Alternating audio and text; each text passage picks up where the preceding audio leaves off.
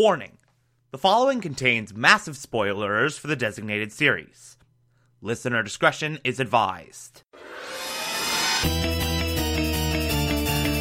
You're listening to the Television Archive, the show where we, the television loving hordes of the internet, take a deep dive into what used to be in our beloved medium. My name is Thomas Michael Clark, and this is Teen Titans.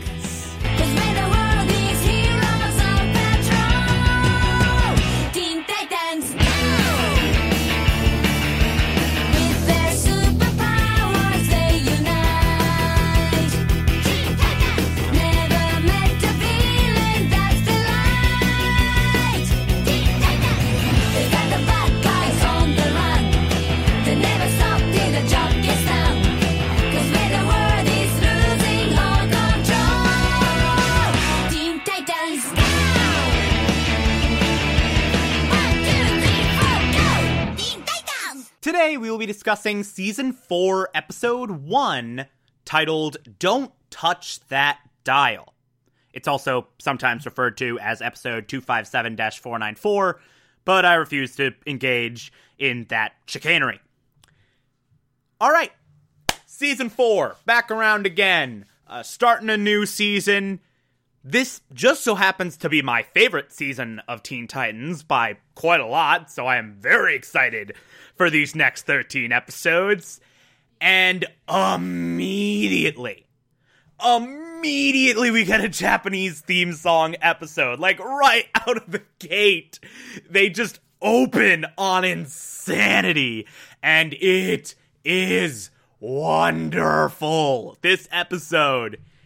It is fantastic, very much worthy of the Japanese theme song label. Uh, it is just so insane, so funny, so clever. It's great. It's everything you would want from a Japanese theme song episode. Uh, of course, this episode sees Control Freak return. This time, literally on television. This idiot somehow turned himself into a broadcast signal and is now running around through television. Just being a TV god. And so the Titans now have to go in after him. They go to his HQ. Uh, they bring themselves into the TV and now have to hunt down Control Freak uh, while simultaneously getting entangled in all these different TV shows. How does this work? What are the laws of this TV universe? To what extent uh, does the real world end and the television world begin? No clue. It's very vague. It's very convoluted. It makes no sense. But who cares? It's really funny. who cares? It is amazing to watch. It is incredible to witness. And I love literally every second of all these adventures into the TV and they go through like all the classic television program molds. You get the game show where Starfire's quizzed and only gets one question right about atoms in oxygen or whatever. Uh, they go into an educational show where they accidentally say the secret word and get oatmeal dumped on them. They go through a Roadrunner cartoon a James Bond knockoff, a horror movie, a soap opera, which, oh god, the soap opera scene is so good. Look, I'm not Lance. I'm not in love with you, and I just need to know if you've seen a fat, creepy dude. so good. A classic sitcom a football game where Raven gets brutally, brutally tackled. a stunt show. Which, oh boy, the stunt show. Holy crap. Robin's misadventures on the stunt show are just the most wonderful thing on the planet. They even go into a commercial for a fake medication. That is my favorite thing. It's the funniest moment in the entire episode. There's like this commercial where they just make up a medication called Zinthos. they take the Raven gobbledygook words of Azarath, Metrion, and Zinthos. and they're like, use Zinthos. And then there's like five hours of. five hours of just warnings of why you shouldn't use Zinthos while they're trying to get you to use Zinthos. and all of that joke, like, just works into Raven's whole deal. Like, oh, it's so clever. It's such genuinely one of the funniest things I've ever seen. genuinely, like, one of the funniest things I have ever been exposed to in my entire life. It's a hilarious joke. It's definitely the funniest thing in all of Teen Titans. Oh, it's so good. it's so great. It's amazing.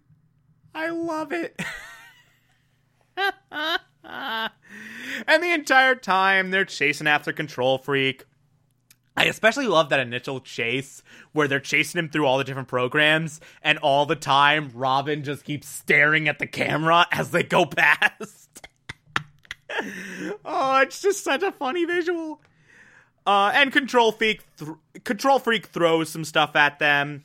Uh, he recruits all the classic horror movie villains to kill the Titans.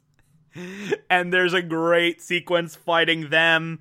Uh, Control Freak basically becomes a god because he goes through all these television shows, picking up these various skills, these various technolo- technological things in the various shows, and he just becomes this unstoppable deity. uh, at one point, it's revealed that, like, Control Freak's broadcast is giving off, like, alpha waves, which is literally causing television to rot your brain. So now they have to stop Control Freak, or everyone watching television will have their brain rotted. And I love Beast Boy's explanation as to why people just can't turn the TV off. And he's like, Are you kidding me? An escaped criminal? A chase? A handsome green hero? This is ratings gold! like the idea that everyone's just tuning into random television programs just to see Control Freak get chased by the Titans. oh, it's so good. It's so great. And then there's this epic finale in this Star Wars knockoff, Clash of the Planets. That whole sequence is perfection. It's the greatest thing ever. It's just two nerds, one good, one evil, just getting into a nerd off. It's amazing. The Titans get into uh, the marathon, and Cyborg's immediately like, Hey, I know this scene. We're in the first episode of season four. I see what you did there. I see what you did there, and I love it. Such a self-aware little reference. Uh, but then literally, like, they get up to the bridge of the ship or whatever. Uh, control freaks going ape shit. Uh, they're fighting him. They're throwing everything he they can at him. And then there's just this nerd knowledge off where Control Freak is like, I'm a 12th level samurai. And Beast Boy's like, well, do you didn't remember that a 12th level samurai can be banished to the globbly by the blibbidibidoo? And I love with their anime sensibilities, they're just his head's getting bigger the entire time and he just looks more and more like a nerd. Like they give him nerd glasses nerd teeth. It's such a funny image. And then they just trap control freak using this fictional gobbledygook and then we get this ending. They're back in the real world. And the Titans are talking about what happened. And it's like, I guess all this is proof that you really can watch too much TV. But the only reason we succeeded is because Beast Boy watched too much TV. So I guess there was really no lesson here. Yep, totally meaningless. it's almost like they were actively poking fun at people analyzing this show, kind of like I've been doing the last month and a half. Uh, analyzing all the thematic elements of this show. It's almost like they're poking fun directly at those people who analyze the lessons learned and the arcs on display in every single episode, just saying, hey, there's nothing in this episode to be analyzed. It's totally meaningless. By the way, Cyborg says this with the girl from the soap opera on his arm. So, what?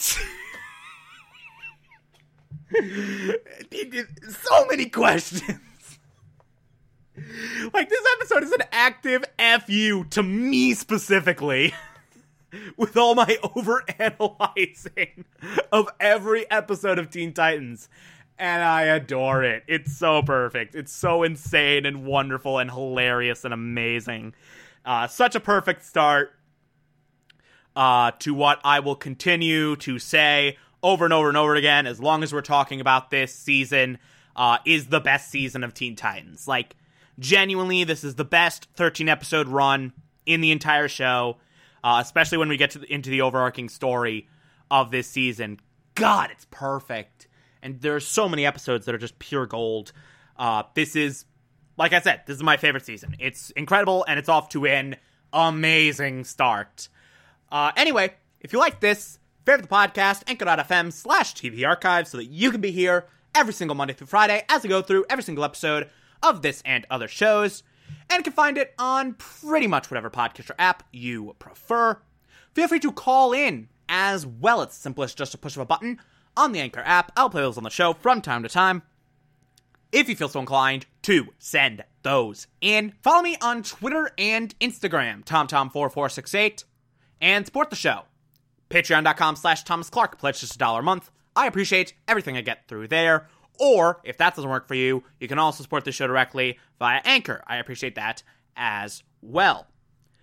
Uh, on Monday, we will be discussing Season 4, Episode 2. Talk to you then.